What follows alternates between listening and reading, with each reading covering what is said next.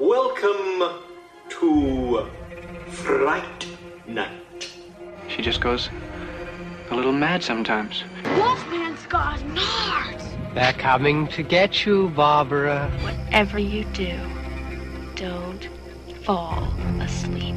We have such sights to show you.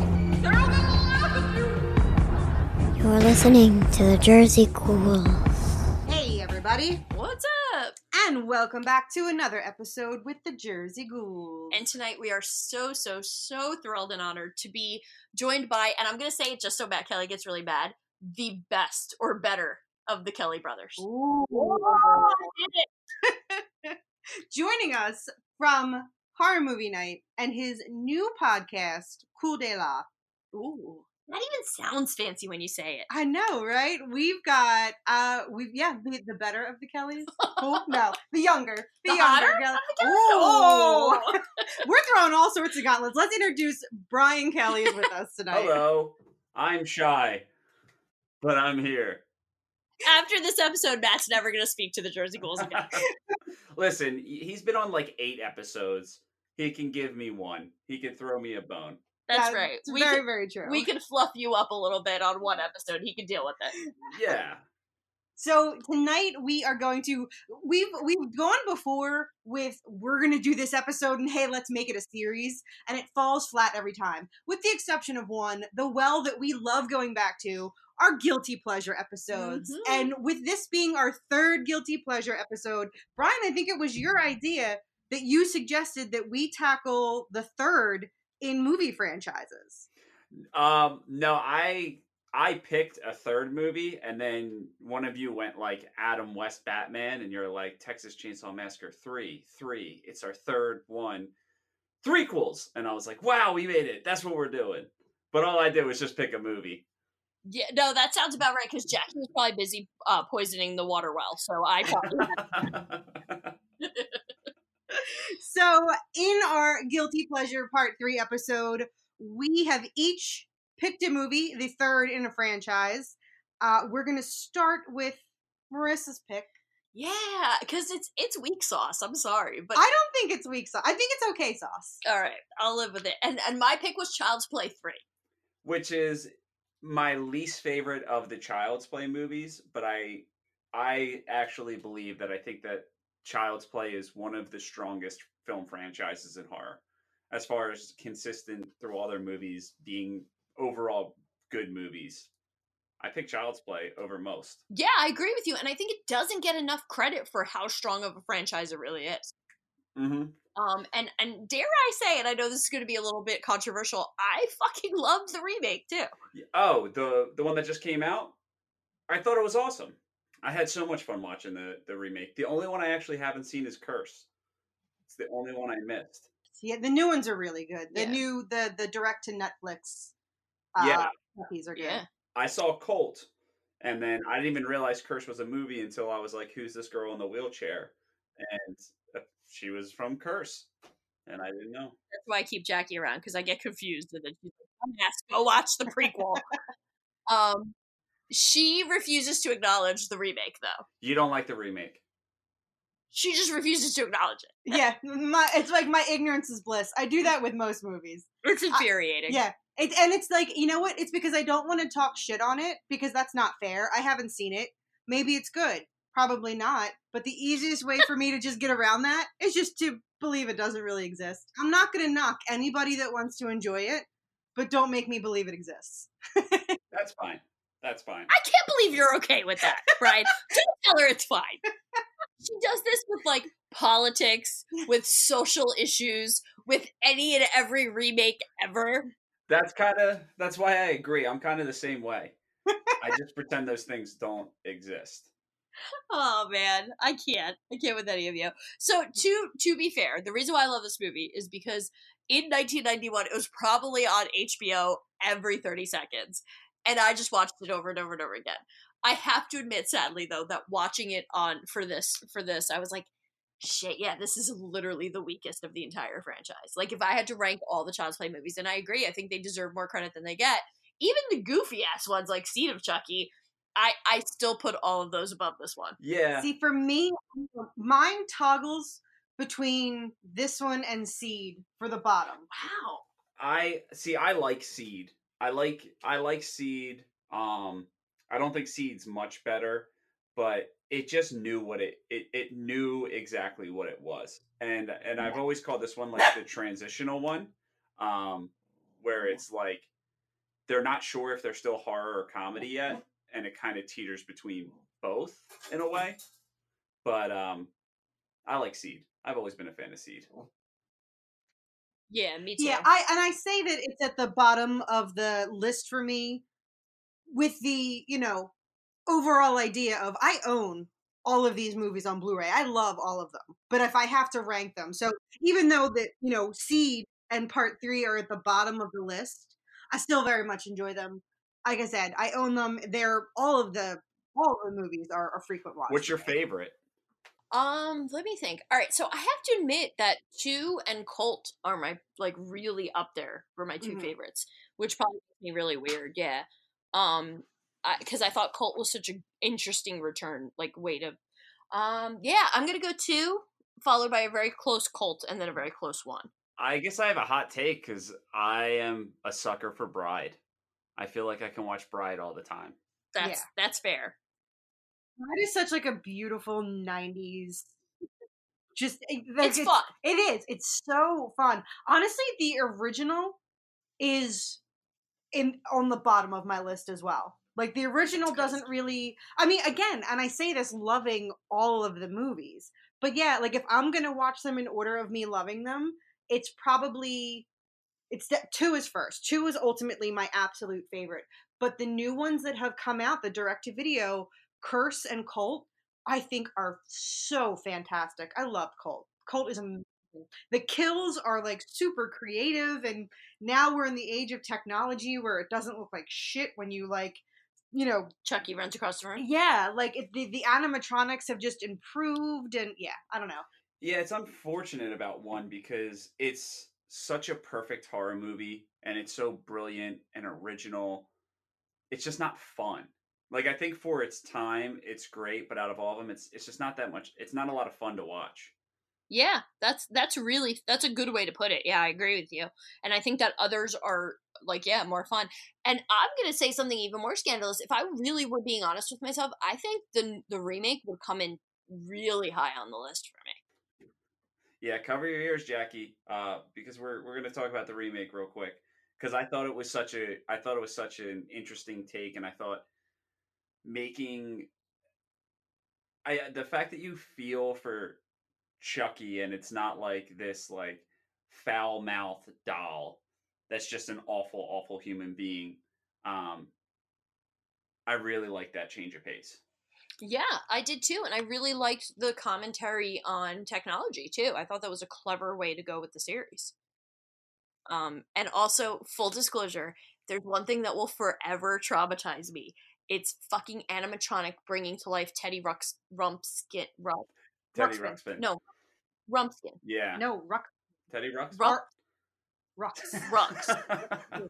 Rumpspin. Welcome to this episode of Jersey Ghouls. We're going to try to pronounce Teddy Ruxpin for the next uh, 45 minutes. I think my version was Teddy Rumpskin. I think I had the ghetto version. Like, you know how I always say Chatty Patty, even though it's supposed to be Chatty Cathy? Yeah. I think I had Chatty Patty and Teddy Rumpskin. Oh, absolutely. I had all of like the knockoff things. Yeah, you feel me, Brian. You feel me. Um, all right, so I guess we should talk about this movie. First of all, I had a really big crush in 91, which would have put me at like 10 years old, on Justin Whalin, the kid who played Andy. Yeah. Yeah. Oh. I would. Yeah, he was hot to 10 year old me, like Tiger Beat style. Okay. Yeah, just saying. Um, also, I liked the opening, felt like I was reading Cliff Notes. Like, in case you forgot, we're just gonna iron out all the deets for you again, because you're a fucking moron. Yeah. So here's Chucky so far. The other big note I have about the beginning is I had an epiphany. and that is that literally all children are is little tiny consumer trainees, Oh, yeah. right? Like literally all my kids know is like what shit they want next. Yeah. And it's like it, it was such a like I had a moment where I was like, damn, Child's Play is such a fuck you to capitalism. It really is. Because like that's what happens when you just watch shit.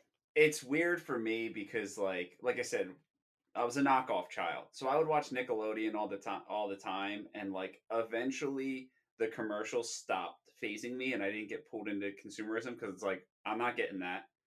You know, all I wanted was the Nickelodeon clock. I never got the Nickelodeon clock. Oh hell yeah. Fuck yeah. I never got it either, man.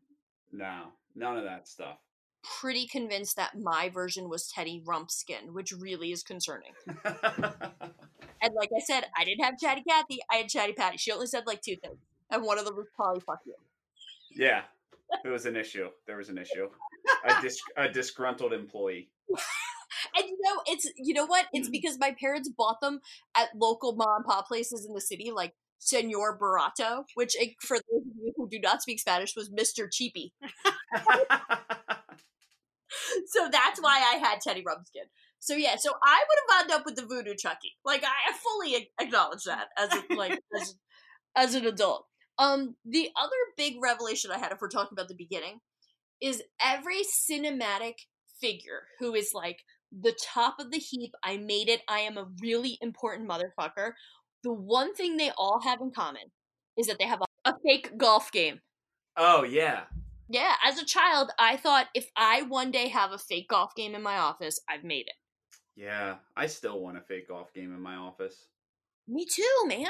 here here here's a mark of of why Marissa and I are hetero life mates because she says that as I'm pointing to my notes cuz my second note is success when I was a child is an elevator that leads directly into your office, big windows that overlook the city, and a putt-putt machine. And you always have to be working late at night with the city skyline behind you and have a drink. That's the way to go. oh my god. I still want that. I want an elevator that opens directly into my office. Me too. And I think for Christmas we should all buy each other mini putts for our offices. Because one day, you guys, one day I'll fucking have one. and it won't even be the generic brand. It'll be like the Tiger Woods brand. It Is he be. still persona no grata now? No, I think he's back. Is he? I think. Yeah, Tiger Woods is for he he's been forgiven. Oh, yeah, okay. He's he's okay. He's We forgave him? Yeah. Well, I think enough people were like, "We don't watch golf," and then and then that was just it. He's kind of just doing his thing now. Nobody else cared enough. Yeah. Um, yeah, so I have an astoundingly small amount of notes for this. I was very military obsessed as a kid. Full disclosure, I almost went to West Point. wow. Yeah, fun fact about me. Yeah, I was like really into the idea of military. I think anything to just get out of where I was sounded appealing. But um so this film for me had like that natural draw of like, oh, Andy's in like bad kid. What is this? Like the bad kid like No, is it's that a a, thing? it's a military school, but it doesn't seem like the bad kid because the little who's the little kid? Teddy. I, I I don't remember any. So my issue is I don't take notes. Um, just because I I tend to write slow. So like when I start to write notes, I miss the next five minutes. Um, so I never remember names. I just know Andy and then the guy who looks like the lead singer of the Bleachers, and that's about all that I know from this movie. Tyler. His name is Tyler. Tyler. I don't think it's like a bad kid military camp because they were taught Tyler uh, in the beginning. Um, the one one of the officers was saying about how his dad was like away on some military assignment, and that's why Tyler was there because his dad was doing something for the military. So I don't necessarily think it's a bad kids school. Oh. I just think it's it, I just think it's a, a military school. Why Andy ended up at a military school is kind of Cause they thought he killed his mom. Right? Yeah, not not his mom, but a bunch of other people. Yeah, they Yeah, thought he well, made I, up Chucky. I know that, but like, I, Yeah. don't- I just don't, I don't understand why the answer is not juvie, but military school, because nobody else seems to be there. Because Chucky goes to juvie didn't sound nearly as fun. That's true. I guess as a plot point, it's a lot more fun to go to military. Oh my god, yeah. But I guess the question I always have is is they never really talk about and I get his accusations of a killer doll is insane, but what about the victims that have been in contact with the doll on his way to Andy? Like in the second one, Andy has no idea who that pervert is that like is like masturbating at a gas station. I I don't remember the second one, but so he's doing something weird at a gas station. He gets killed by Chucky and then gets to Andy, but no one like follows those murders that are killed around the doll. I would believe him somewhat, but I'm also afraid of everything. I don't know that I'd believe him. You don't know if you'd believe him? I mean, like I had that moment, like, uh, and again, I hate to bring the remake up, but I had that moment during the remake where I was like, if my kid walked up to me and was like, "Mom, my doll's alive and it's killing people," I'd be like, "Fuck, call the psychiatrist again." Like, I would on. I love you, kids. If you're listening to this in 50 years when I'm dead, just remember I love you. But I just, I don't know if I would, I would believe it. I I don't know. I believe most. That's why I'm nervous about having kids. right? You're like, there's a monster in the closet. You're like, oh my god. You're like, fuck, I am out of here. Jade, come check the closet. I'll be under the blanket. quick. That's okay because when there's a thunderstorm, I usually run to the kids' beds before they run to mine. Also, I think it's funny that De Silva is the the woman, arguably the character who's been in the most since. Oh yeah. She's been in like Entourage and like yeah, she's been in like a ton of crap. The rest of these mofos, they didn't do anything. The the barber is Larry from Hellraiser. Oh. Nuh-uh. Yeah, it's Uncle Frank's brother, the guy that Julia kills. I recognized him right away. Oh, okay, De Silva's the girl. I described her as a strong, independent nutsack, and she don't need no balls. No, I my note is "Don't fuck with the Chuck" is going to be the name of my memoir. Yeah. That is such a memorable line. right? Like I don't know why that line literally sticks out to me every time. The other thing is too, like all these people are such douchebags that I find myself so unmoved. Like in one and two, I remember being like, "Oh fuck," when he killed people. Even the masturbating gasoline guy I was like, "All right, well he doesn't deserve to die for that." But these people, I'm like, "Fuck these military douchebags." Like now as an adult, I'm like, "Oh, these guys pretty much deserved it." yeah. As much as I enjoyed the amount of times that that Chucky dropped the f bomb, because he dropped it a lot in this movie. yeah.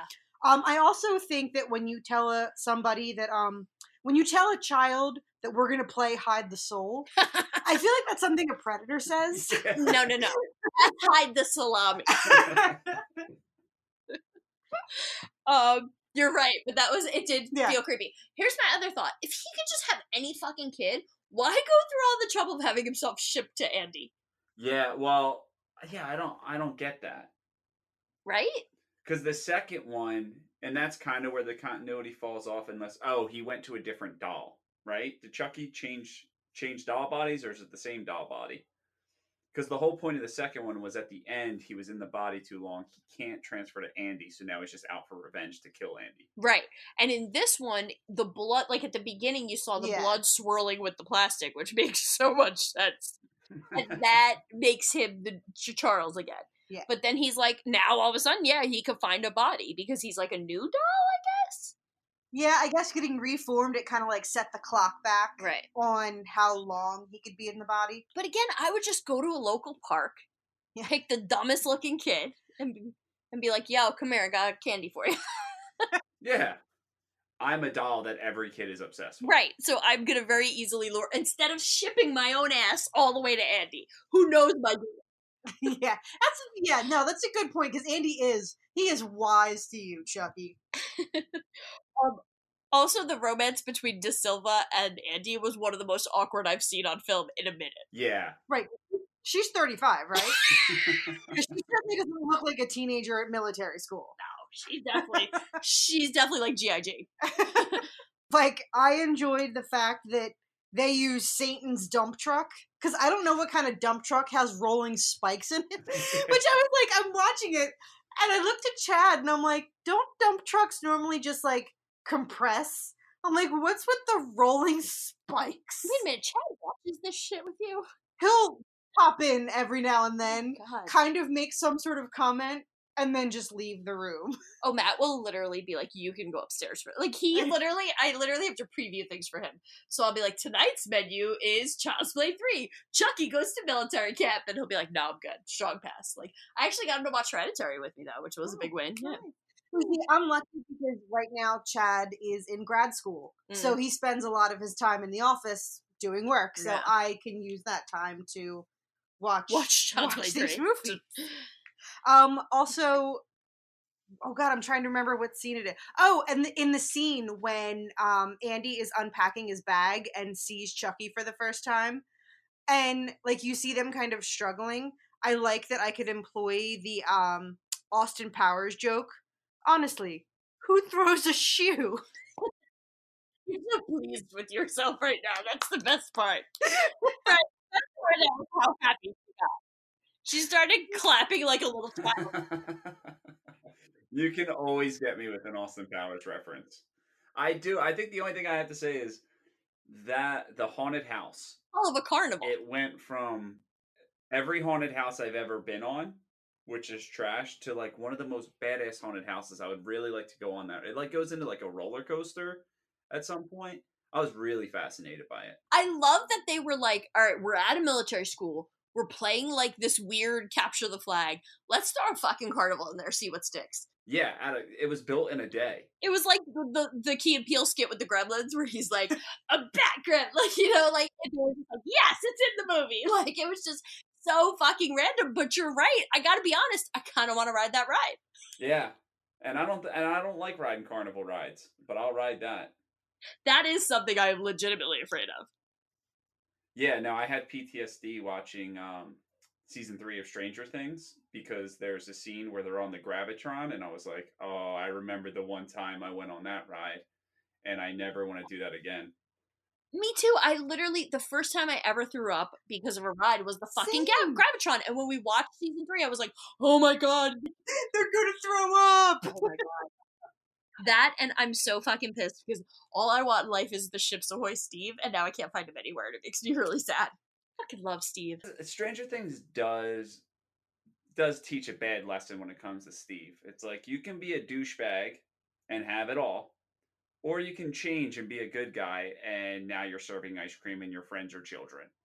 That's your options in life. Oh my god, dude, that's so fucking true, Yeah, season one, he was the coolest guy on the block, and he was a dick. right? And he had and he had it all, and then he, when he gains a conscious is when he loses it all. Oh shit, man, you just really bummed me out. I'm like, I'm gonna like cry myself to sleep tonight about this. See, Jackie, I should have stayed an asshole when we were in college. it's so different. That's why I'm here because I got a conscience. You got nice, and yeah, now now you this now this is your life. That's really funny. That's fucking. Oh, that's really yeah, deep. Yeah. The the last thing that I have is just a fun fact that I can't claim. I can't claim this one. The internet gave me this one. But Chucky loses his hand in all three in all the first three movies. Huh. Mom shoots off his hand in the first one. He gets his hand sliced off in the second Two. one, and then he puts the knife in it. Yeah. And in this one, he loses the hand as well. yeah, Huh. Yep.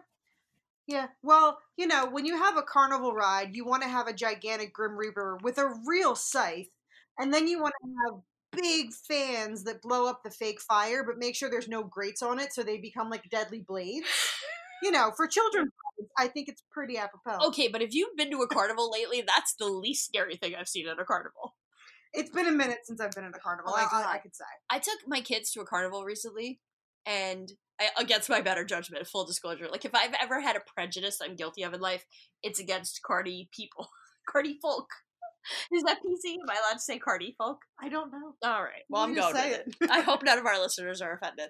Um, so I took them, and one of the rides was like shut down because it was broken while we were waiting in line, though, and it was like one that flew in the air. So like not a ride you want to be broken. And this dude came over with like literally a screwdriver that looked like it was out of like a little tech set, and like pretended to fumble with it, and then it was open again magically. Two seconds later, it's closed again. So I took my children and I left the carnival. You're like, no. We're gonna live to see another day. right? You can hate me. You can tell your therapist, mommy didn't take you on all the rides at the carnival, but at least you'll be alive to tell her that. Like, when I watched this whole thing go down, I was like, this guy is not an engineer. He is not fixing that ride in any real way. But they're going to let their kids get Yeah. on it. It's like if something goes wrong with my car when I open up the hood and just stare at it, hoping that somehow magically it'll Yeah. fix itself because I'm looking at it. Right. So it should. It should. I'm looking at it. Right. But that's when I decided carnivals are not for me. No. No. Have, did you go on any rides with your kids? I did because I was so afraid they were going to die that I was like, well, I might as well go too. I got nauseous on the on the boat this past summer, the pirate ship, Oh, And then I was just like, oh, I'm just an old crotchety person at this point because this is the least nauseating ride in it. I got so nauseous on it. Oh my god, it's true, dude. I used to be able to ride any of that stuff, and I I did too. I rode the stupid boat that goes back and forth, Mhm. and I even sat all the way down at the bottom in the middle because I was like, all right, this barely moves down here, and I let my kids sit at the top. I thought I was gonna barf for like three hours afterwards. I'm No, I. I I like them. The only rides I don't like, and it's just because I don't trust them. I don't like the wooden roller coasters. Hmm. Wooden roller coasters creep me out because I'm like, this is fucking wooden nails and it's gonna fall apart like any minute now. And like, I when I ride it, that'll be the day that like a 158 year old fucking Smoky Mountain is gonna break down, and I'm gonna have to. No, I'm not like have. a I, Smoky Mountain. I don't play games on wooden roller coasters, but like Kingda Ka and all those Oh, crazy King like like there's this Yeah. one ride i think it's at dorney park where you're basically in a seat like it almost kind of looks like a like a car seat for kids Mhm. and like you basically get buckled in and like you're in the seat. Your legs are you know dangling your arms are out. You're literally like the only surface area is your butt to the seat and you're back up against the back of the seat. Mhm. and then they like shoot you straight in the air No, yes, and then they drop you straight down. Or you do the one where they slowly click, click, click, click, click all the way up in the air where you can see like above the whole park, and then they drop you straight down. not like- barf. I'm I'm okay with all that. The only thing that I give the big fuck you to is wooden roller coasters. See, Yeah. I'll oh. ride anything that is built in one place and stays there permanently. Me too. So I trust Dorney Park. I trust any standstill amusement park. Same. If you could take it down in less than ten hours, I, or five hours, I'm not into it. Yeah, yeah. If your if your roller coaster was brought here today on a Ford, I don't. I'm not interested. Yeah. I'm with you, man. But I have to say, in my old age, the more spinny, like I can't handle it anymore. Like, Mm. yeah, I just can't do spins. I can still do roller coasters barely. Like, I'm starting to really feel it now. But all right, so fun question. You are going to be your soul is going to be transported into any doll or animal or stuffed toy. What do you choose and why? Oh, any doll, animal, or stuffed toy. I'm gonna have to go last. I'm gonna think about it. Jackie, you have yours? I feel like we asked this when we did Cult and Curse. Mm-hmm. Ironically, we did Cult and Curse with the elder Kelly brother. Oh boy. Um, I'm trying to remember. I don't remember what I said then, but I'm thinking I probably said Barbie because I want a house with an elevator in it, or Polly Pocket because that just sounds really fun. I don't know. Yeah, I think I think I'll go with like a Barbie because Okay. that means I have like 90 careers, a butt ton of money. Mhm. I'm in a rock band. I've Yeah. been to space. I have a house with an elevator. And you got good boobs. I got yeah. Well, I've got good boobs. Well, that's true. but That's- I mean, you want your doll self Yeah. to continue that legacy. That's true. Yeah. I'll be. I'll miss my genitals, but you know. No. I go and this Teddy Rumpskin. Because you can play Rubs. C, you can play music. Exactly, and I could talk and it won't be weird. That's true. I could be like, "Oh, I can kill you," and they'll be like, "What?" And I'll be like, "ABC," and nobody will think it's weird. Because as a doll, pos- uh, possessing a doll, I'm going to be very much the sluffer, useless human being I am in real life. So as Teddy Ruxpin, I'm just going to sit around, and relax. I would be a pop doll because I don't think they're appealing to children, Ooh, just nerds like us. So therefore, my life would just be in a box, and I just hang out, and I don't have to worry about kids getting their dirty fingers on me or like having an arm ripped off on accident. They just kind of sit in my box. it's so cute that you think my kids don't open the boxes and play with my Funkos when I'm not looking. you'd be, you'd definitely be at the bottom of a toy box before you blink. Ah, and I thought I had bullet because originally I was like, I want to be a Mighty Max, but I'm like, I would absolutely end up in a vacuum. It's not even a question. That's fair. Yeah. Um. All right. Well, let's move on to one of the better movies and Yes. the better picks. Um. Now this pick, Brian, was yours. Texas Chainsaw Massacre three. What a fun movie! Oh my god. Yeah. Leatherface. Interestingly called. Called Leatherface. It knew what it was from the get go. Like the trailer. Do you remember the trailer was was a parody of Excalibur with like the chainsaw coming out of the lake into his hand? Like that's I th- I think that's why I love these movies because they're they know they're goofy. And when I say these movies, I mean up until Texas Chainsaw Massacre 3. Not not anything that follows it. Yeah. But it's fun and I love Ken Foray, uh, Foree and I did Google him before I came on here. Uh, I have to do that now because I feel like everyone that I love is a rapist. Like, it, it- if you go on my Facebook in 2012, I have a picture of Bill Cosby as my cover photo, and the caption is legend. And then I was like, oh, that's a bad look. So then I was talking about how much I loved Kevin Spacey, and I'm like, dude, I everyone that I praise in Hollywood is a bad guy. So I have to Google anyone before I go on a podcast and say it. Ken Foree, okay? I fucking love him. Yeah, no, he's good. He passed. Woo, He passed. Which is Watch next before you release this episode. It's just gonna whole thing's gonna come out on. him. like, no, not you. I would be so devastated because I love him in so many things that he does. Yeah, I love, and that's why I know my brother and Scott, and I, I re- vaguely remember your guys' episode on Rob Zombie, and I don't remember your full stance on it. But I, I'm a Rob Zombie fan. Uh, me too, but these two motherfuckers over here. No, no, eh, I don't like House of a Thousand Corpses. Oh my god, It- to me, it's just like one long music video. I love The Devil's Rejects. Okay, so I personally love House of a Thousand Corpses. Me too. and my brother and Scott love to say that it's like a complete ripoff of Texas Chainsaw Massacre. But one of the things that like makes me disagree is like it's clearly paying homage to it. He he's he loves these movies. He wants to recreate these movies. That's why all of his like a good chunk of his characters are from the Texas Chainsaw Massacre series. Because I don't know I don't know if Ken Foree's in House, but he's definitely in Devil's Rejects. Yeah, he's definitely in Devil's Rejects, and he was in one of the other uh, Rob Zombie films too. I thought. Yeah. Um, but yeah, no, I agree with you. I think he's paying homage to all these films when he does this. Yeah. movie. And I'm with you, dude. I I will I will die on that hill with you. I really love. Rob- I can't wait for Three from Hell. I'm sure I'll be. I'm excited for that. yeah, one, we gotta get tickets for that shit. Yeah. I know. I'm so excited. I one of the people that I uh, buy my shirts off of is good friends with Rob Zombie, and he made the shirts for the movie. So I'm so excited. I haven't even worn my free baby T-shirt, but I got a free baby T-shirt that she's wearing in the movie when she's in jail, and I'm so excited to break it out. That's really cool. I'm jealous. It's But really he's awesome. still got them on the website. Go check it out. Localboogeyman.com. Nice. Yeah, that sounds awesome. Um so my first note is Viggo Mortensen surprisingly believable as a backwoods creep. Yeah. Yeah. Moving on. Yeah, we're all like, yeah. The end. The other the other note I have for the intro is that I had one of those like existential moments where I was like, man, am I completely fucked up as a human being? Because as I'm watching the introduction, which arguably is kind of grotesque, like one of my gripe one of my small gripes about this film is that it takes everything that one tried to do, which was not show and make you think, and it just shows you ad nauseum. But um I was literally sitting there with like spaghetti and meatballs eating. Like no shame, not a thought in my head about how disgusting it was that I was like chomping on meat as I'm watching this horrific scene happen. I was like, oh man, am I is something wrong with me? And then I was like, meh, and I like finished my I slurped up the last noodle and I went to town.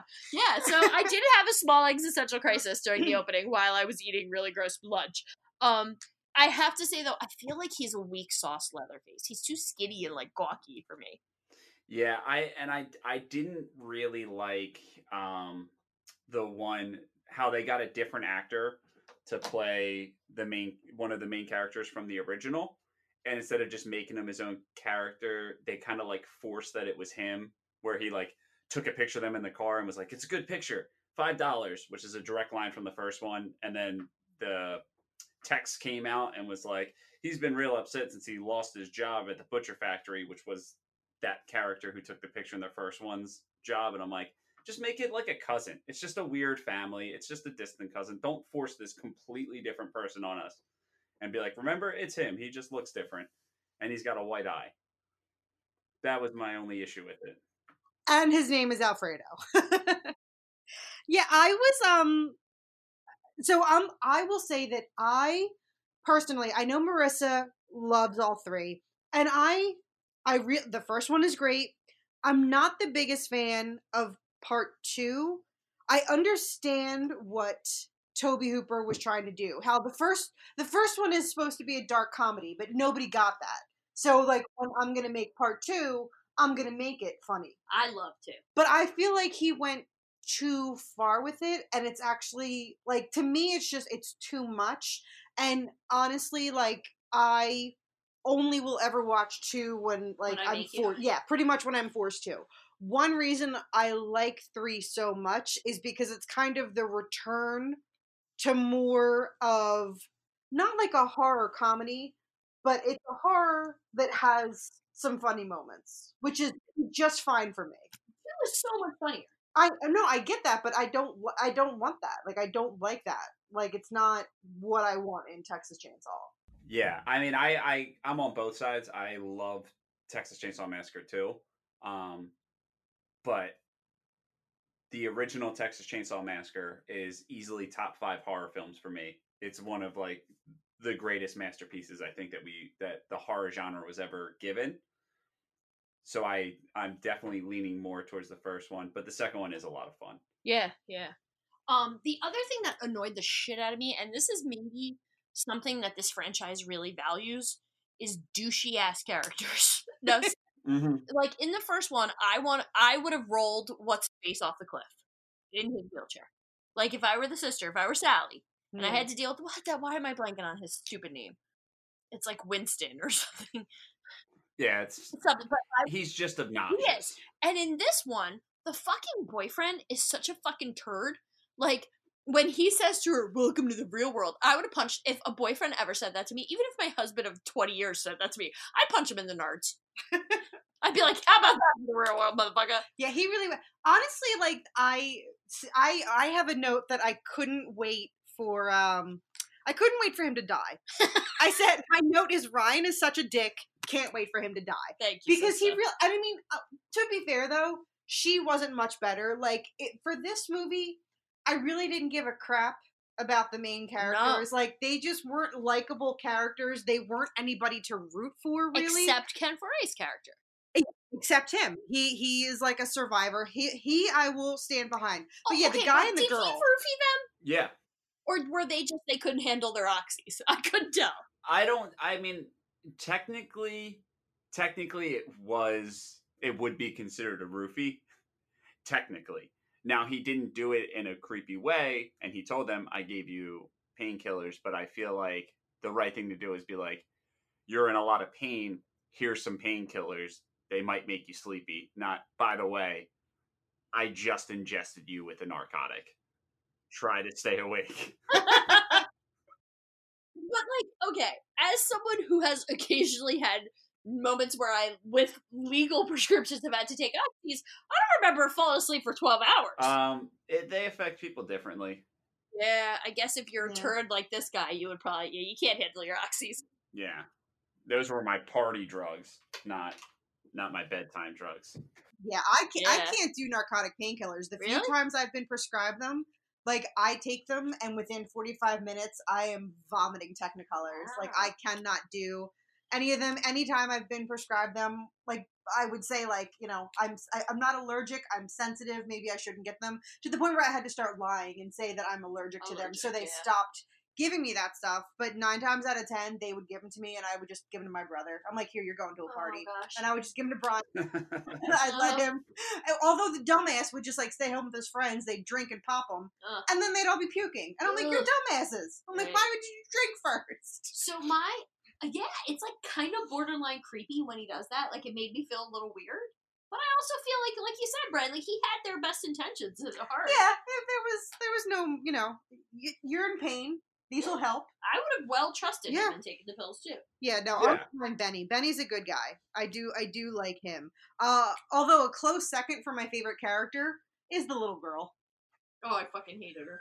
Did you? She scared me. Oh my god, her little, her little skeleton doll that was named Sally. Oh Did you yeah, I notice that? noticed that.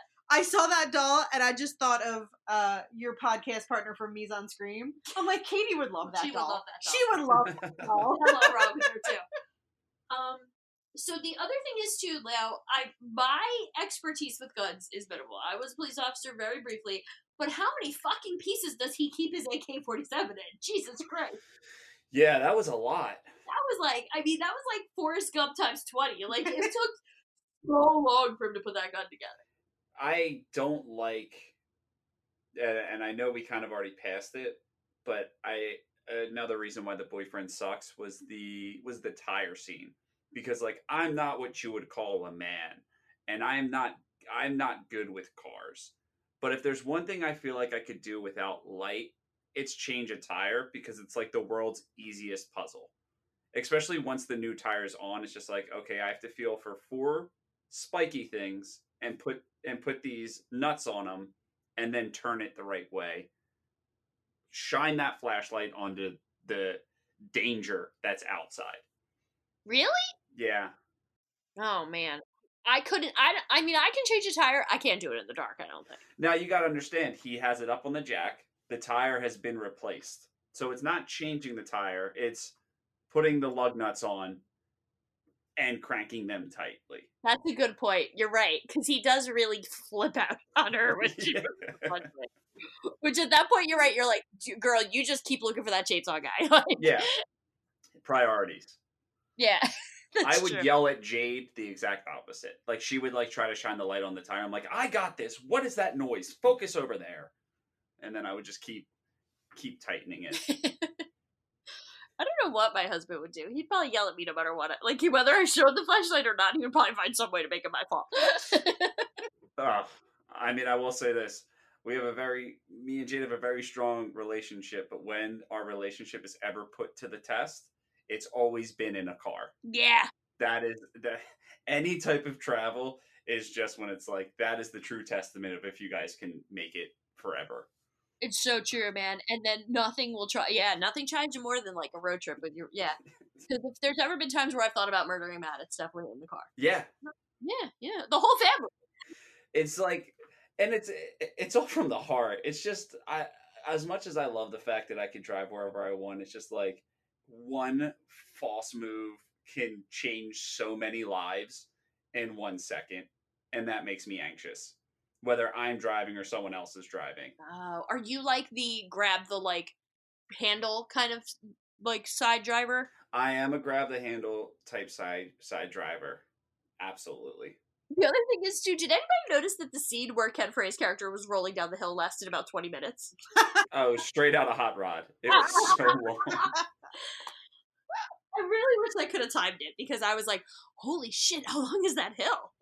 yeah he's still rolling Um, So along with more blood, guts, and gore that has ha- this is like this is the most blood, guts, and gore as of 1990 for a Texas Chainsaw movie. Um, can we talk about the very special gold-plated, personally engraved hoity-toity chainsaw? His present that says, "What is it? The Saul is family." Yeah, and not to keep plugging this company. I swear I don't work uh, work for them. I watched Texas Leatherface last night, and their shirt that they just unveiled is that chainsaw. The Saw is family. Ooh, that's fun. yeah. I appreciate I I appreciate it. Leatherface sticking up for himself shortly after getting that chainsaw, but that's also not Leatherface. You know, when he like gets him in a headlock and forces his hand that isn't a claw into the oven to take it out, like isn't Leatherface fairly timid around his family? Yeah, Isn't that his whole thing? I, like, and that he's almost kind of victimized by the rest. of Yeah. Yeah.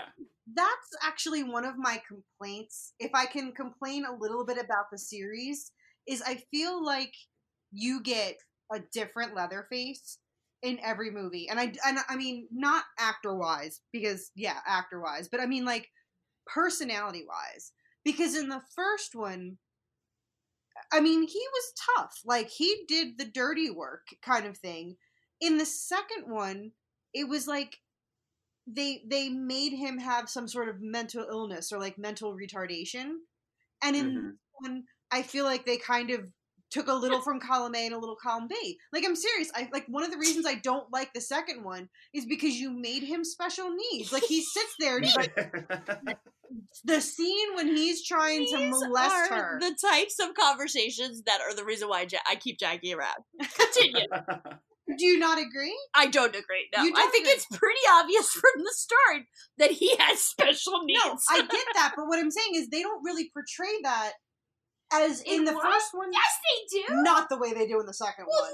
Well, no, but Like he pretty much is a monkey with symbols in the second one. that Yeah, that's when he is like when he is like getting all chainsaw molesty on no, her, wait a minute. he's like he consciously lets her live, which no, is I to get me. that. No, that's not what I'm. But that's what I'm saying. Like, yes, he's special needs, but to me in the series, he's almost like the nicest and the most timid out of all of them. He's like a victim. Of but I don't think that they do a good job of consistency with that because I feel like they literally made him in part two like he was all but just grunting and drooling through most of it. I'm sorry, did I miss his Shakespearean monologue in the first one? He wasn't acting that way in the first one at all. He was not. Yes, he was. He was like, No. "Blah," in the middle of the fucking. What are you talking I, about? See, I need to rewatch it because I think towards the end at dinner he was like a little timid and bullied. But I- Yes, I, can't remember. I've seen so many. All I know is this: second one is better than the angry, vain drag queen that is Next Generation. very true. That is that is the worst Leatherface That's- aside yeah. from I the think what newest Texas Chainsaw oh Massacre. Oh my god! And it's downright almost offensive when they try to like bring in sexual, like his sexual identity. into it. Like yeah, it's best we leave that out of it. yeah. But yeah, no, it's true. I, I don't know, Jackie. I think I always assumed he had special. No, needs. and I I don't doubt that, but I just feel like there's they didn't consistently portray mm-hmm. that because the way that he acted in part two you're right. wasn't. I, I think that's again. And by great- part four, he was like to be or not to be. it, was just the over. It's just the continuation. It's the over exaggeration of part two. Part two over exaggerated oh, Wow. everything, and I think that includes the character of Leatherface. And in this one, I think they dialed back his special needs a bit. I see. I, I'm dead serious. I think they dialed it back a little bit because he's still a little different. He's a little different. Call it handy capable, Jackie. he's got the indomitable spirit. Um, I tell you what, he would get gold medals. I just feel like Jackie is describing Leatherface the way I'm going to describe my kid in ten years.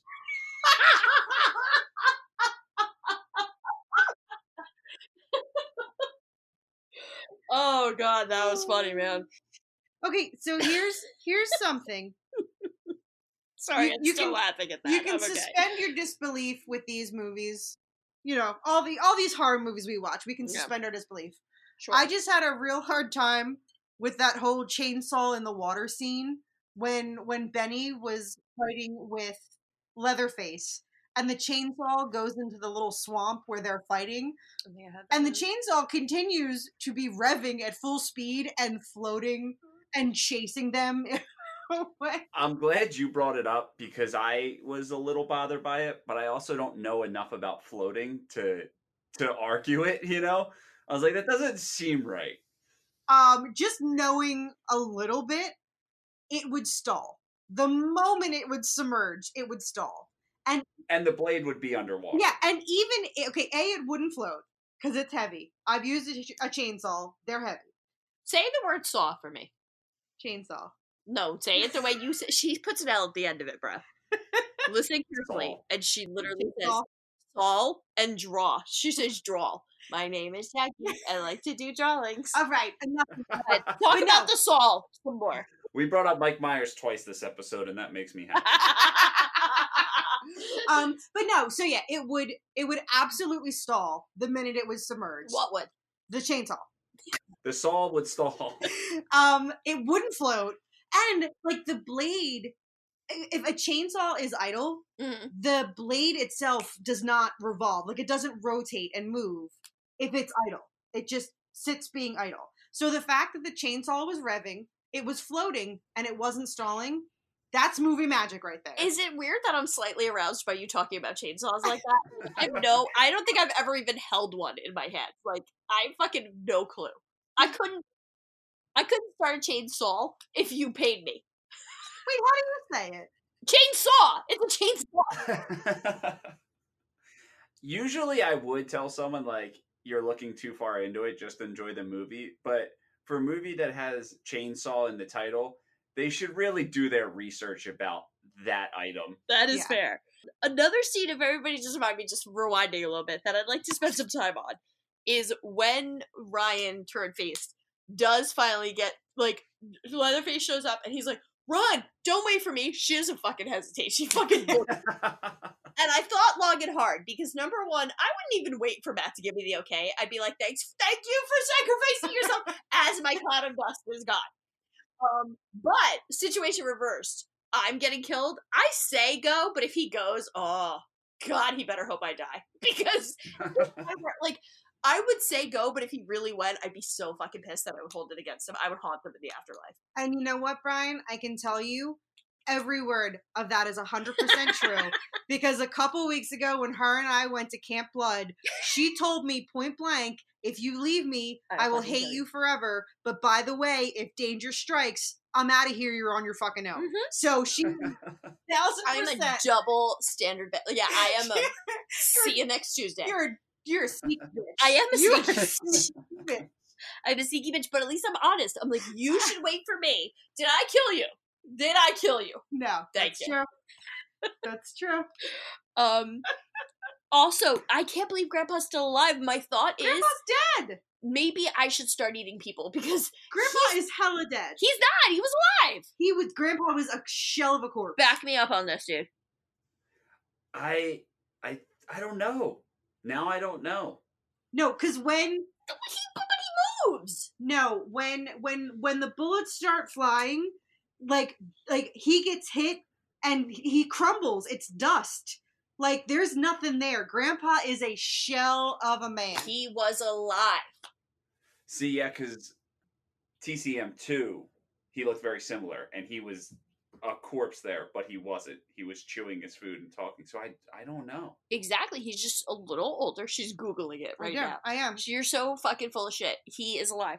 Also, I'm just gonna throw out there there was a racist moment. I don't appreciate them referring to Ken Foree as dark meat. I think that's hashtag and I won't stand for it in 2018, 2019, sorry, or 2018.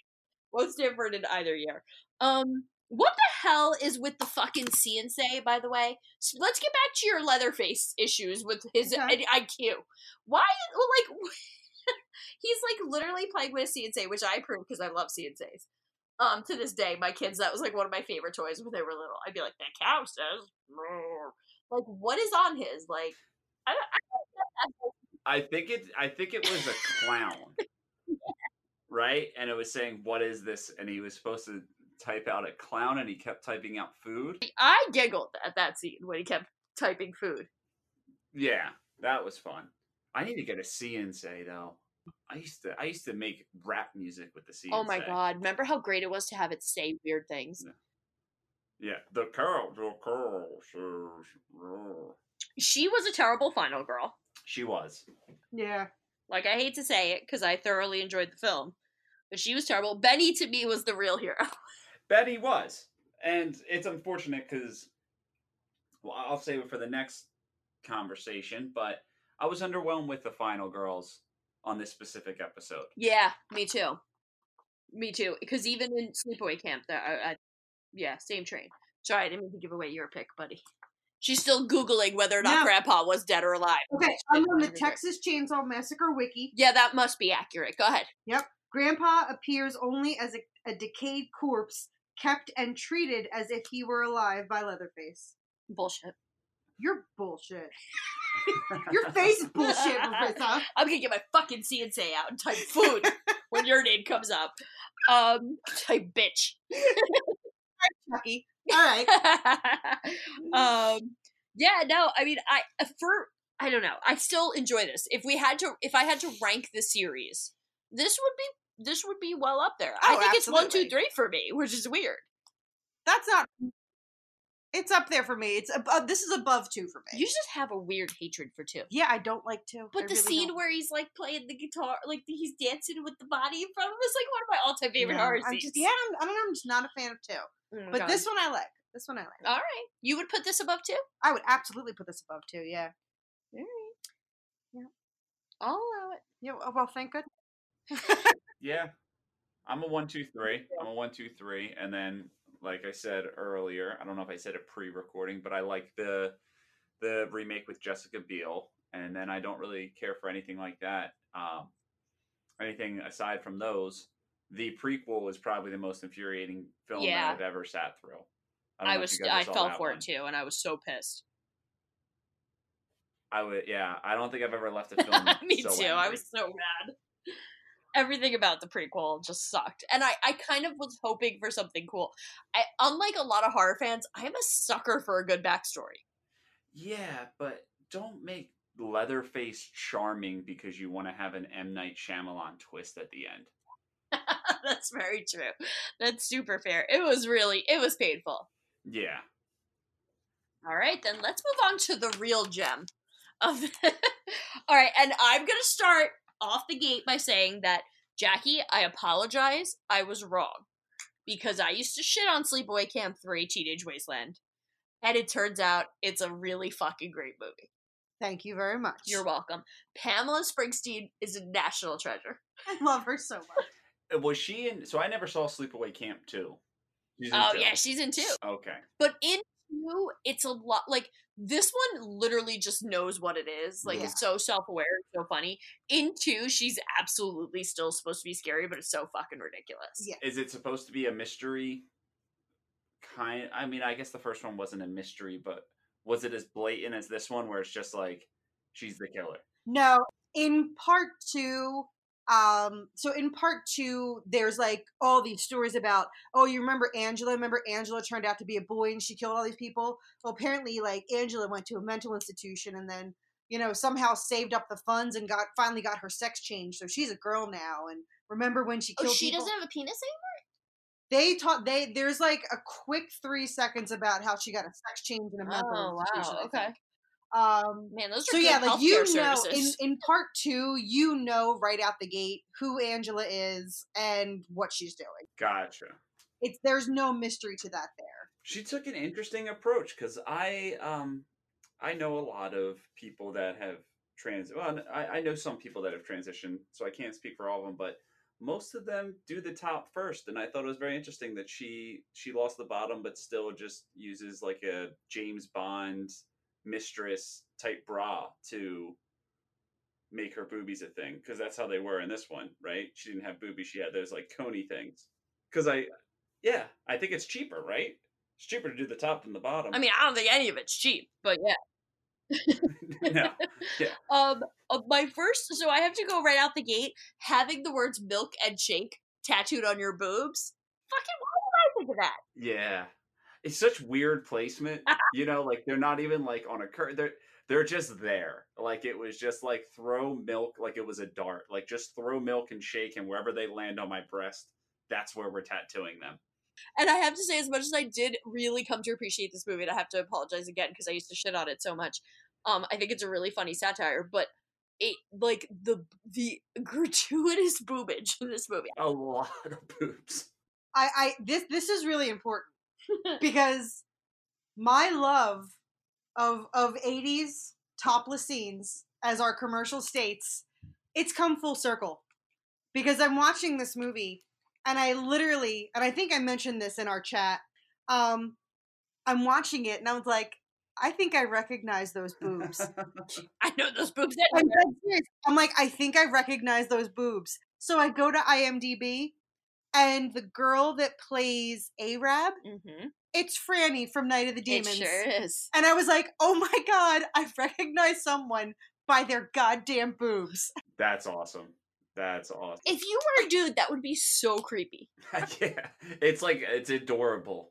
But like if I said it, uh, I would just picture myself like tapping my fingertips together, like I know those boobs from somewhere. Right? Like that's where I see those. Yeah, where like, for mine is like pure it, yeah. excitement, and like it's like when like a little kid, like when you're driving into Disney and you start to see the castle, like that oh. excitement of like, oh my god, like I know those boobs. Like it was all, like, there was nothing creepy about it. It was just pure childlike excitement. I'm having like an Oprah aha moment here because I think I now know why so many people think we're lesbians. they listen to the show. We talk extensively about people's boobs. Yeah. And then we're shocked. Yeah. Like, really? It makes so much sense now. That's Yeah. fine. Jackie, I would just love to hear your analogies if they were reversed. You know, like if you went with Chad to Disney World and came back and someone was like, How was seeing the castle? It's like, you ever You know what? If you like recognized an actress's boobs on a movie, and then when you Googled it, you found them, it was just like that. That's the best way I can describe it. What's scary is that I was like, oh shit, it's that the, the girl with the really good boobs from Night of the Demons. The fact that I recognize that means you pervert, you've warped my fragile mind. my job is done. Jersey Yeah. Eagles is over. Oh yeah, she Uh, we need me. not continue because Yeah. I'm no longer a feminist because that's the first thought I had. oh, I recognize those tits anywhere. Hercules, Hercules, Hercules. I will say, uh, the way Milkshake died bothered me Me too. because when you dodge the truck, a truck that big the first time, if you just run so it can't make a U turn on such a narrow road, I Yeah. feel like it's it works better than just to run in a path where it can follow you. That's so true. I don't know how so many people in movies get run over by cars. I feel like it's relatively easy to just go the opposite way. Yeah. Yeah. What is it? Serpentine? Is, Yeah, that, is serpentine, that how you avoid a truck? Serpentine? No, I think you go the opposite way. Did you learn that when you were like stranger danger? Like if a car pulls up to you, you run the opposite way. Do I look like someone that has ever learned anything from Stranger Danger? No, that's true. Oh, you have candy? I love candy. You're gonna be my best friend? Like seriously, it's amazing that I was not It kidnapped. is amazing. You are an after school special waiting to happen. See, my issue is I worry about too many things that I feel like I would get confused. So if a car was chasing me, I'd confuse it for like a crocodile, and I would just run in a zigzag, which would actually slow me down. I think I think there's one thing Camp Blood taught us is that I'm just gonna lay on the ground and cry. So, but I'm the first one done. Um, also, this film is a big New Jersey film. The guy who played Herman and obviously Pamela Springsteen, all a bunch of people from New Jersey. Like this film had and a bunch of production crew from New Jersey. So what what Jersey represent? Uh, beats in the house. Uh, Beats. Wow, we made it an hour without talking to Beats on the episode I guessed on. That's crazy. That's shocking. I also sent a package to California to Josh and Joe, and in the return address, I wrote the Beats cra- capital of the world. I hope they noticed. um. So yeah. So okay. I this. let's just dive right in. Um. Can we discuss the the the, the death by Ajax? Like that. Uh, so I'm fairly open. Your listeners probably don't know this, but I I am a recovering drug addict, and I love drugs, and I did cocaine a lot, and I never took such a giant snort of a fresh bag of cocaine as that person did. You put enough like for the tip of a key, and she just had the world's thickest straw, and just shot like at least a dub up her nose, like that. She she really did, and I don't, I can't speak much to the realistic of this, but I had that thought too. I was like, man, I feel like that's that's a high dose of Ajax right there. Also, I loved like what a brilliant way to kill. Like, would that kill someone? First of all, Um, I I don't know. Jackie, try it real quick. okay. BRB. um, the other big okay, so can I just get on my like um soapbox for a second, please? Two things that really irked me because I did love this film otherwise. Number one, the fact that when they were looking at each other, deciding who was hot, who was not, the one girl goes, "Ew, but he's Mexican," really hurt my soul as a Latina because I was like, "Fuck you, bitch." And the fact that they hired an Italian actor to do the worst Mexican impersonation I've seen on film since like The Three Amigos. And and who decided it's like you know what Mexicans look like? A mixture of Bruce Springsteen and Prince, but with a very light complexion.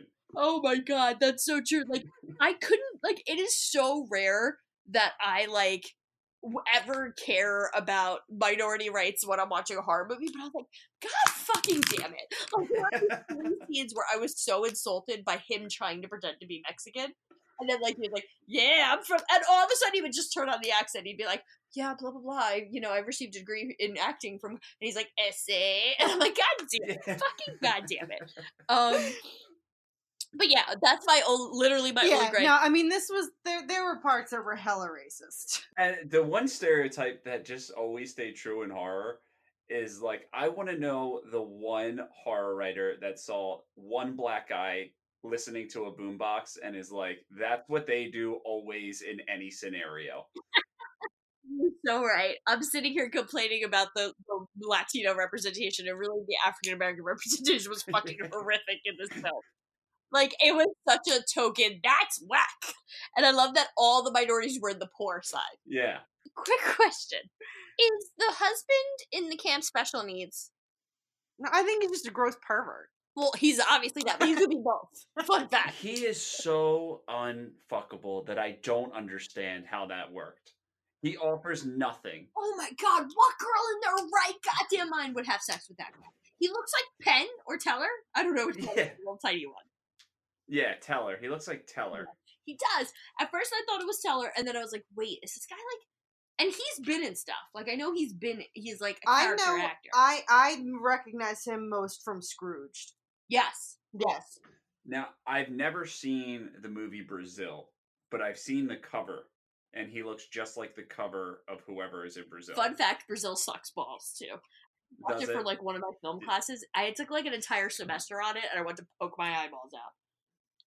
Okay, so I won't Don't watch, watch it. it. then. It fucking sucks. It's like somebody's like fucking first film right out of college film school. Only th- everybody thinks it's great because it's Terry. What's his fucking face? Terry Gilliam. I'm not smart. I'm just on. I just googled it as you were saying it. I just want to say for the record that nine times out of ten, Angela just wants you to be a good camper, and when you're not a good camper, you deserve to die. Yeah, no, she's, she's got a moral compass. she does. She really does. And the one guy could have survived. He was doing so well. He was doing so well, and then he was like, "I I think you're cool. Do you think I'm cool?" And she said, "Yeah, I guess," and took that as "fuck me right now" while we're tied together on this dock. And that's what sealed his fate. Yeah, he deserved it. And you know what? Having grown up in the late 80s, early 90s, I can categorically say something like, Am I cool? Yeah, I guess was definitely carte blanche for a guy to try to touch your boobs. Like, one of the things this film, like, really kind of pushed forward for me was like, fucking back in the day. And also, I've had this epiphany because I've been rewatching a bunch of 90s and 2000s, like, kid friendly movies with my girls. Motherfuckers used to think they could do whatever the fuck they wanted. Yeah. Yeah. Like, guys touched my boobs for way less than me saying, yeah, I guess. You know what I mean? And here's the kick. Yeah, here's here's a tip to fellow men, whoever, whatever men listen to this podcast. Let a girl know you like her. I promise you, if you feel the need to say, "Do you also like me?" she doesn't. You don't need to ask that question. Unless you're still in like Yeah. fifth grade and below. Because I liked be a good do you like me Oh, circle, yes I or no, always gotta when I was know. in fifth grade. Always got to know. Yeah. Oh, I never got those notes. I would just look over other girls' shoulders while they got them. I was too busy watching horror movies to get a do you like me circle, yes or no. also, like literally another note, and again, I wrote this like five different times in my notes. Does anybody in fucking it's at sleepaway camp, and I've never been, so you'll have to tell me, wear bras or literally we just run around with our boobs out all day? Boobies out. I don't know. I've never been to camp. That's what camp is. I'm in. Weird thing is, this movie, the basis of this movie was actually something I tried to pull off once back in 2011. And then we just couldn't get the necessary funding or, or we couldn't find a place that was affordable. But I worked um, at Villanova and I became really good friends with this uh, dishwasher who was in like a really, really bad part of West Philly and we would hang out and we had this theory where it was like yeah if we got all of our friends in the same like a bunch of suburbs kids and a bunch of kids from like this part of the city like into a room i think people would actually like enjoy each other's company you know? And it was like two kids attempt at kicking the stigma but i thought it was like kind of cool that there's actually a movie based around this and it apparently would have been a failure. Um so i guess i'm glad we didn't get the funding you know what? I, I have to admit, I thought that was a really progressive idea too. yeah Like when I first, one of my first notes is like, "Oh shit, that's a cool idea," but really, it would fail. Yeah, because it was like, okay, so they're from the ghetto. Like, let's give them guns, knives, leather jackets. What about the rich people? They're white. They're fine. Send them out there. Yeah, there's nothing like no one's like no, no. There's just like oh yeah, we're white. Obviously we have money. Uh, let's see here. Oh, I loved when she had the hockey mask when they fished and they bought up the hockey mask, I- and it was Saturday the fourteenth. Yeah, that was a really cute joke. that Made the, me the hockey mask washed up. What day is it? It's Saturday. Oh, the fourteenth. Yep, I giggled. I also giggled at the fact that she literally beat them to death with a stick. I have that. Death by branch? Yeah. Question mark. Yeah. I did I did want to point out, and I'm good, this is why I need to take notes. This movie has so many deaths for a slasher, and all the deaths are in non-fatality ways.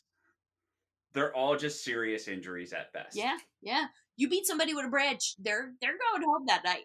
Yeah, even even the the pervert when she like stabbed him in the face with the sharp edge of the branch, like that would hurt. But she like sliced his cheek open.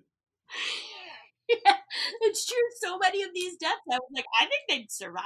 One hundred percent. And as horrible as it is to think of survival, and I personally wouldn't want to survive the attack, you would survive a firecracker in the nose. I just I had the same Yeah. note. I was like, I'm no genius, pyrotechnic genius. Um, I'm gonna think you're not gonna survive getting your arms ripped off because you're probably gonna bleed out. That and getting shot several times in the heart. My favorite True. death, I and like one the that gun one. No, I one one that- that's fun. One a death that I remember from being a little kid and watching this movie is the lawnmower death. Yes.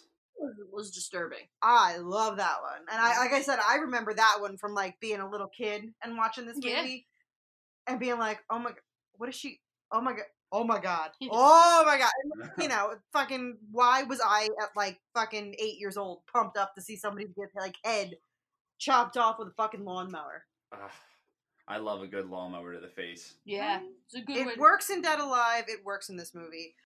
It works in the remake of Child's Play if you decide to check it out. Decide to check it out. It's a They- good kill. They they did a remake of I'm- Child's Play? That's weird. Question mark? What? Yeah, oh no. There was a lot of like, and I guess they got away with it because it was thematically relevant. But like, there was so much like racism in this film. Like they they drop an N word. Yeah. Like, I will say this about the N word, at least the first time it was dropped.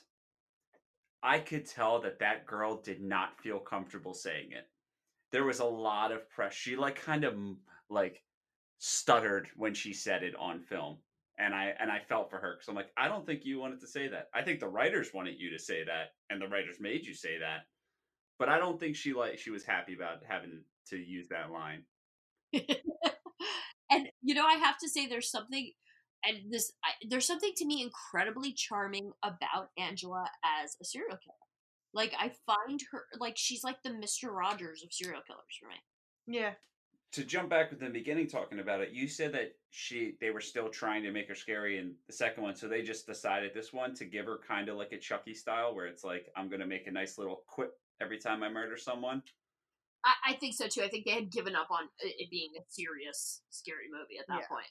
Yeah, it's very interesting. I love when they do that. I love how she is like, and I don't know why I use this reference so much. I shouldn't as a 29 year old, but like her remarks after she kills someone are exactly like one of the appliances in the Flintstones house, where it's just like, ah, it's a living, you know, like those type things. Like that's everything that she says, and it made it so entertaining to watch.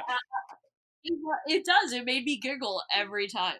And like, I hate to say this, but I enjoyed the way she played the character. Like, I know she. Yeah, I, Love it. I It's so good. Um, I mean, not only is she accomplished with many weapons, um, also also a rap superstar with the little rap that she records so the guy can play mm-hmm. the boombox. Like basically my note is my name is Angela. I'm here to say I like killing campers each and every day. Just the equivalent of her rap. and I, I have to admit, I really enjoyed when she was like, "You see, you try to fucking let them live," and like I giggled pretty hard at that one yeah. because like she did, she let them live because they were like nice or whatever, like Yeah. they hadn't done anything, and then she was like, "See, fuck it," it's like you Yeah. can't get good help, you know, Yeah. like it was. Oh mm. man, and then I love that she killed the people in the ambulance too. Like that made me giggle. Oh yeah, yeah. No, when it, it, it's it's that trope of a of a decent slasher. You know, she lives. Of course, she can't be dead. Doesn't matter how many times you stab her, blow her up, set her on fire, whatever. She's she is a bad guy. She Mhm. is the villain of an '80s slasher. She gonna live. Which brings me to my next point. We really need to watch the rest of the movies in this series. Are, are, there's more. Yeah. Yes. So there, Oh there wow. there is so I have a box set that has one, two, three, and then Return to Sleepaway Camp. But apparently, there's also a Sleepaway Camp four, Oh, which yeah. I didn't know existed.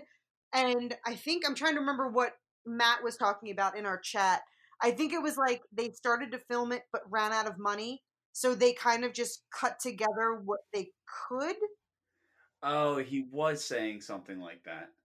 But now I don't remember if that was part four or if that was Return. I have Return and I watched it Mhm. when I first got the box set, but I've had that box set for like a decade plus. So I don't even remember. Hmm. Wow. So yeah, we're gonna have to watch it. For sure. Yeah. I, I really want to watch the franchise because I've, for some reason, never had interest. I always loved the first one, but never was in the mood to watch any other. So I'm gonna have to start with Sleepaway Camp Two. Yeah. Yeah. I mean, I don't know. It's like I wouldn't. I feel like the first time I watched all three of them. I, well, first of all, I didn't. Full disclosure, I don't like one. I think it's it's problematic, and I know a lot of people have seen it as an empowering film for LGBTQ rights, but I just find it deeply problematic. And then the uh, two, I was like, oh, that's, that's all right. And then I hated three, and now I love it. So I was wrong. This franchise deserves another another looky loo. All right, yeah, I'll give it a shot. Three is definitely my favorite. Wow. Even over one. One is very good. I like one. I but it's also one of those situations where three is the first one I saw. I've seen three the most. So it kind of I can't help but love it the most. I So- think three has is fun, whereas one is dark and uncomfortable. Right? Yeah. Yeah, um, that's why that's why I always liked one. I haven't seen one in a decade, but the uh, the boiling the boiling soup scene. Still think he could have just lifted his head and he would have been all right. Yeah, yeah. I mean, most of them. Even you know, even at the end of this one, like I don't want to get a needle to the eye. I don't think it would kill me. Yeah, Yeah. that's very true. Anything else about this movie? Well, that's that's everything I got. I love it, and if you haven't seen it, you should see it. Yeah, I am. I am a reformed woman. I now love it too. That makes me so happy. That was a per- I enjoyed it very much. I enjoyed all three, even Child's Play. Oh, Yeah. Yeah, no, I did too. All, all three Oh. of these movies, though we call them though we call them guilty pleasures. Yeah, like these are definitely good. I'm happy to have seen all of them. Um, I haven't. I had never seen. Um, no, that's not true. I had seen Leatherface before, but it has been a very long time. Um, like I probably saw it once in like '92, and that was it. So I didn't remember anything from it.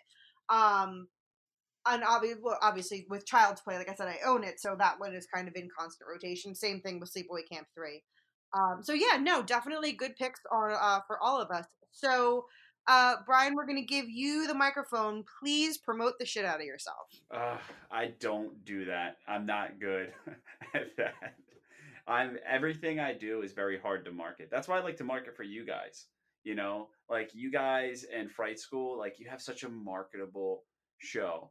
And horror movie night's cool. It's like you know, it's three dudes just ripping on B horror movies, uh, but in a loving way. Cool Day Law, it's tough. I'm still trying to work out the kinks. Um, so it's really just two high school friends staying in contact with each other and talking what comes to mind. Uh, it takes a lot of editing, and that's like the hardest thing about it is just like there's a lot of I. If you haven't caught on, I'm very dry, but I also like to be very sarcastic and uh sometimes I'm very afraid. I'm so cautious with my new podcast because sometimes I'm like, this could be taken wrong.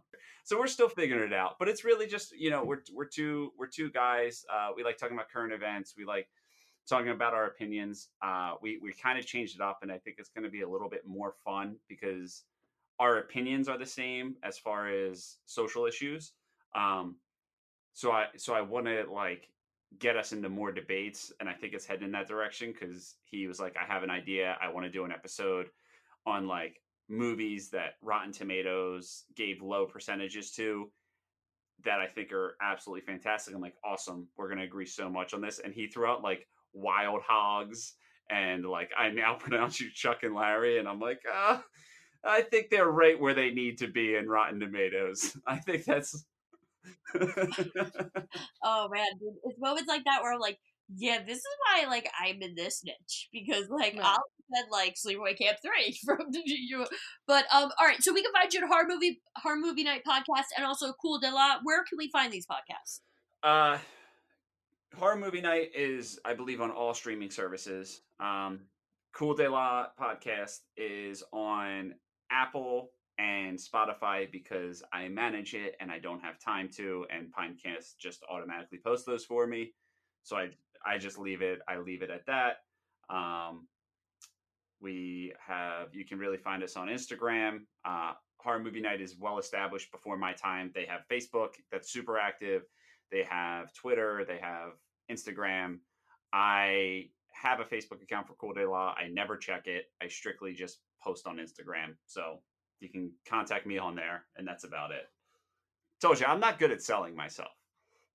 That's okay. We we still love you, and we're so happy that we were able to get you on for an episode. Thank you so much for coming on. Oh. I appreciate you guys asking me. Oh, no problem. And we are so stoked to watch Cool de La kind of grow and blossom. And rest assured, we had all the very same problems when we started out. It's so I take my brother for granted so much because realistically, horror movie night like Scott goes through, he he writes music, he goes in depth, he makes sure that we all find like streamable movies and all this, and I'm literally like Tracy Jordan in Thirty Rock. I just show up, I yell dumb shit into the microphone, and then I just leave. And those two really carry the show. And this was like, all right, I want to do something on my own. I'm like, wow, this is very very hard. This is not as easy as I thought. So God bless the both of them. Full disclosure, the shit you yell in the microphone makes me giggle for hours out. I appreciate that. Um, Jack, you want to take us home? So, thank you for joining us for our third Guilty Pleasure episode. Uh, you guys know what to do. You know where to find us. Go on the internet, do the thing, leave a comment, rate and review. Yep. Say hi. We'll say hi back because we love Gosh, talking to you we guys. Love, yeah, I love talking to people on our Facebook page. So definitely leave us Facebook, some messages. Instagram, Twitter. We're Jersey Ghouls all over the internet. So do the thing and come say hi, and we will talk to you guys next time. Bye bye. Bye bye.